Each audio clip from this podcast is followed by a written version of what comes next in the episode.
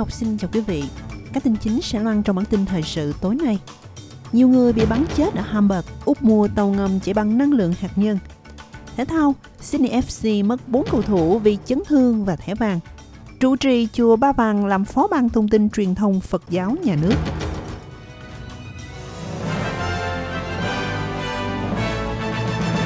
Sau đây là bản tin chi tiết. Ở Đức thì một số người đã bị bắn chết bên trong một tòa nhà do nhân chứng Jehovah sử dụng ở thành phố Hamburg ở phía Bắc. Cảnh sát xác nhận một số người đã thiệt mạng. Họ cũng cho biết thêm nhiều người bị thương nhưng không cung cấp thông tin về mức độ nghiêm trọng của vết thương. Hai nhân chứng được truyền hình Đức phỏng vấn cho biết họ nghe thấy 12 phát súng. Vụ nổ súng xảy ra tại phòng nước trời của nhân chứng Jehovah ở vùng ngoại ô phía bắc Grossboston. Phát ngôn nhân cảnh sát Hamburg, ông Holger Veren cho biết, phát súng cuối cùng được nghe thấy sau khi cảnh sát tiến vào hiện trường vụ án. Các nhân viên cảnh sát đi vào và sau đó phát hiện nhiều người bị thương nặng do súng. Một số người khác bị chấn thương. Bản thân các cảnh sát sau đó cũng nghe thấy một tiếng súng khác phía trên. Họ đi lên lầu và tìm thấy một người khác ở đó. Ông cho biết không có dấu hiệu tay súng đang chạy trốn và có vẻ như thủ phạm đang ở trong tòa nhà hoặc nằm trong số những người thiệt mạng.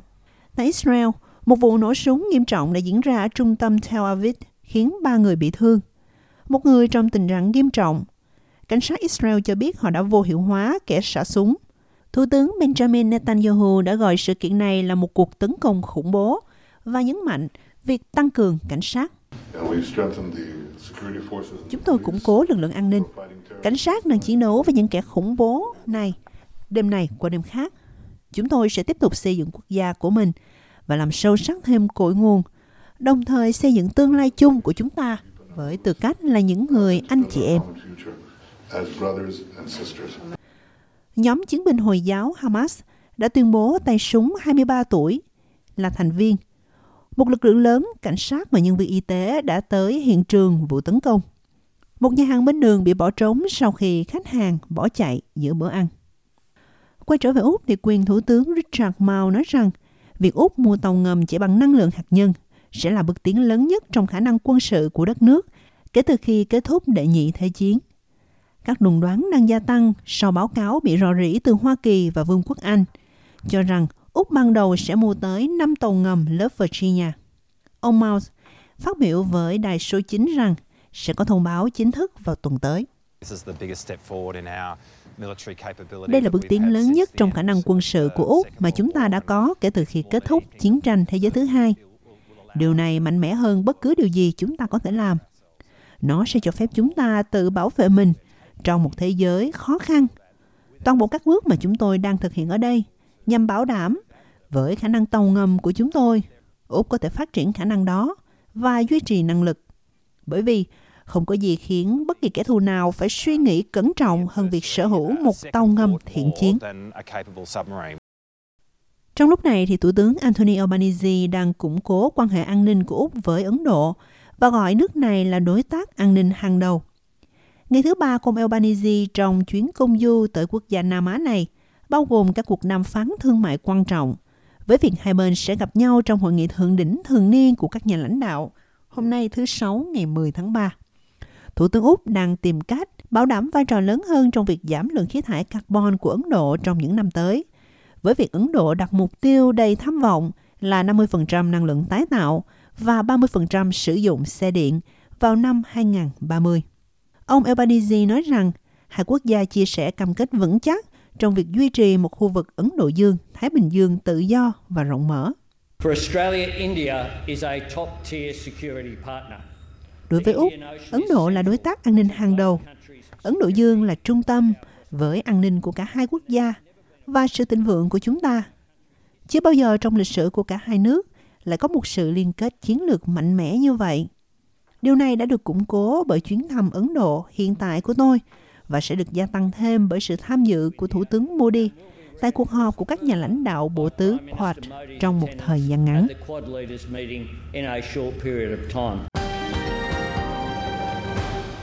Quý thính giả đang theo dõi bản tin thời sự cùng với Bích Ngọc. Chuyển qua các tin khác. Tại Hoa Kỳ, một chuyến tàu trật bánh ở Alabama. Đây là tai nạn thứ ba liên quan đến một chuyến tàu do công ty Norfolk Southern điều hành kể từ tháng 2. Công ty cho biết không có ai bị thương và không có vật liệu nguy hiểm nào bị rò rỉ. Đoàn tàu trật bánh xảy ra khi giám đốc điều hành của Norfolk Southern, Alan Shaw, xuất hiện trước một ủy ban của Thượng viện, nơi ông phải đối mặt với những lời chỉ trích gay gắt. Vào tháng 2, thì một đoàn tàu của Norfolk Southern bị trật bánh ở Ohio, rò rỉ những hóa chất độc hại khiến một thị trấn phải di tản. Các thượng nghị sĩ kết luận phiên điều trần, nói rằng Quốc hội phải thông qua cải tổ an toàn đường sắt. Họ ép ông Shaw phải xác nhận và thực hiện những cải tiến này. Ông đã đưa ra lời xin lỗi và cam kết cải thiện sự an toàn, cũng như giải quyết các tác động của việc trật bánh xe lửa. Chuyển qua Ý, 19 thuyền di cư đã được phát hiện ở địa Trung Hải trong tuần này bởi tổ chức từ thiện cứu hộ Sea-Watch. Hôm thứ Tư, lực lượng bảo vệ bờ biển Ý đã cứu được 83 người trong khu vực tìm kiếm và cứu nạn của Malta. Những người di cư vượt biển trên hai chiếc thuyền ọp ẹp từ Tunisia. Thủ tướng Ý Giorgia Meloni tuyên bố chính phủ của bà sẽ thông qua nghị định tội chở lậu, dẫn đến tử vong hoặc thương tích nghiêm trọng với người di cư. Luật pháp sẽ trừng phạt những kẻ buôn lậu với bản án 30 năm tù. Tôi nghĩ cách tốt nhất để bảo vệ những nạn nhân này là làm những gì có thể để những thảm kịch này không xảy ra nữa. Vì vậy, chúng tôi đã thông qua một nghị định trong Hội đồng Bộ trưởng nhằm giải quyết vấn đề này. Theo cơ quan tị nạn của Liên Hợp Quốc, gần 21.000 người đã đến Ý từ phía Bắc châu Phi và Thổ Nhĩ Kỳ kể từ đầu năm 2023 và 309 người được báo cáo là đã mất tích hoặc đã chết. Tại Georgia, các cuộc biểu tình vẫn tiếp diễn dù chính phủ tuyên bố sẽ rút lại dự luật truyền thông gây tranh cãi. Hàng nghìn người đã tập trung trên đường phố của thủ đô Tbilisi vào ngày hôm qua, bày tỏ sự phản đối dự luật buộc các phương tiện truyền thông phải đăng ký làm một công ty chịu ảnh hưởng nước ngoài nếu họ nhận được hơn 20% tiền tài trợ từ các nguồn nước ngoài.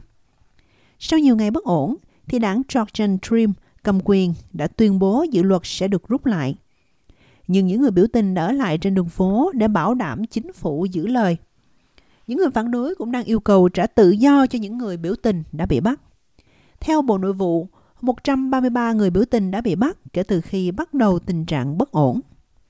Bà Nino Lomachara, một cựu luật sư công của Georgia, nói rằng những người biểu tình muốn nhiều điều hơn phải đạt được. Hôm nay chắc chắn là chiến thắng đầu tiên mà cuộc biểu tình này mang lại. Nhưng cuộc chiến này vẫn chưa kết thúc. Bởi vì chúng tôi không tin vào những lời hứa của đảng cầm quyền. Họ thường chỉ đưa ra để xoa dịu cuộc biểu tình mà thôi. Tại Victoria, một thẩm phán tòa án quận đang bị ép phải xin lỗi sau khi ông ra lệnh cho một phụ nữ đang cho con bú rời khỏi phòng xử án.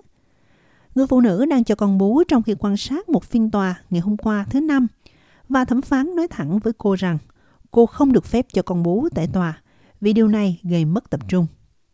Toán quận đã từ chối bình luận về vụ này. Nhưng những người ủng hộ việc nuôi con bằng sữa mẹ nói rằng lời xin lỗi là rất cần thiết.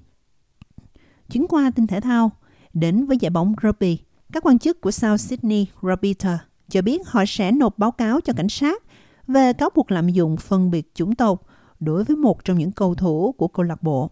Hậu vệ cánh gốc thổ dân Latrell Mitchell bị cáo buộc là mục tiêu bị tấn công trong hiệp 1 từ một cổ động viên tuổi tin trong trận đấu với câu lạc bộ Penrith. Các quan chức của câu lạc bộ nói rằng anh đã bị nhắm mục tiêu khi từ đường hầm ở sân vận động Bluebet vào khu thay đồ. Đồng đội trưởng của Penrith, Nathan Cleary đã gọi hành vi lạm dụng này là kinh tởm. Mitchell đã phải đối mặt với những lời chế nhạo về chủng tộc trong quá khứ. Hai năm trước đây thì hai người đàn ông đã bị buộc tội gửi tin nhắn trên mạng xã hội mang tính phân biệt chủng tộc với các cầu thủ. Tính thể thao, một cuộc đụng độ nảy lửa ở Elite Guman với chấn thương gãy xương và án treo giò đã khiến Sydney FC thiếu bốn cầu thủ quan trọng trong trận đấu với Wellington. Chiến thắng 3-0 vào cuối tuần trước đã đẩy Sky Blue lên đầu bảng huấn luyện viên Ant Juric hiện đang phải đối mặt với quyết định khó khăn ở hàng phòng ngự khi cố gắng lấp một số lỗ hổng ở tuyến sau của mình. Hậu vệ chủ chốt Charlotte Marlin sẽ vắng mặt 4 tuần sau khi trải qua ca phẫu thuật gãy xương gò má do va chạm trực diện với đồng đội Chada Wyman trong những phút cuối của trận đấu hôm Chủ nhật. Thủ môn Wyman bị chấn thương và sẽ vắng mặt một tuần. Còn đội trưởng Madison Haley bị nghi ngờ đang có chấn thương hông. Trong khi đó, đội trưởng Natalie Tobin thay người đã nhận hai thẻ vàng trong trận đấu với United. Lần thứ hai cô bị đuổi khỏi sân trong mùa giải, khiến cô phải nghỉ thi đấu với lệnh cấm thi đấu một trận. Chuyến qua tin Việt Nam.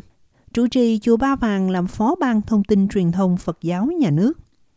Đại Đức Thích Trúc Thái Minh ở tỉnh Quảng Ninh vừa được chọn làm phó ban thông tin truyền thông Giáo hội Phật giáo Việt Nam. Truyền thông nhà nước cho biết, lễ công bố quyết định với ông Thích Trúc Thái Minh được tổ chức tại trụ sở của Trung ương Giáo hội Phật giáo Việt Nam chùa Quán Sứ Hà Nội với sự tham gia đông đảo của Phật tử. Ông là người nổi tiếng trong vụ cúng oan gia trái chủ bị báo chí phát giác hồi năm 2019.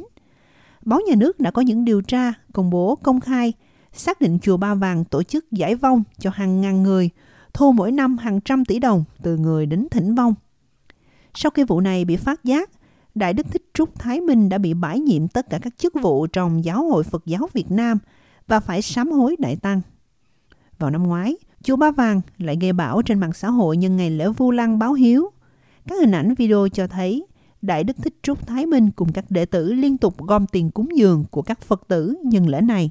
Báo Tuổi Trẻ cho biết, việc Đại Đức Thích Trúc Thái Minh được bổ nhiệm Phó trưởng ban thông tin truyền thông của Trung ương Giáo hội Phật giáo Việt Nam chính là khôi phục chức vụ cũ trong giáo hội mà ông bị bãi nhiệm. Tình hối suất Ngày hôm nay, một đô la Úc đổi được 15.655 đồng Việt Nam, tương đương với 65 xu Mỹ. Dự báo thời tiết cho ngày mai thứ Bảy tại các thành phố lớn. Perth, trời nắng, cao nhất 30 độ. Adelaide, mây rải rác, buổi trưa 26 độ. Melbourne, trời nhiều mây, cao nhất 24 độ. Hobart, mây rải rác, cao nhất 21 độ. Canberra, trời nắng, buổi trưa 27 độ. Wollongong và Sydney, trời nắng, cao nhất 30 độ. Brisbane, trời mưa, buổi trưa 27 độ. Cairns, mây rải rác, cao nhất 33 độ. Và tại Darwin, trời nắng, cao nhất 33 độ. Vừa rồi là bản tin thời sự của Ban Việt ngữ giờ đầu với các tin chính sau đây. Nhiều người bị bắn chết ở Hamburg, Úc mua tàu ngầm chạy bằng năng lượng hạt nhân. Thể thao, Sydney FC mất 4 cầu thủ vì chấn thương và thẻ vàng. Trụ trì chùa Ba Vàng làm phó ban thông tin truyền thông Phật giáo nhà nước.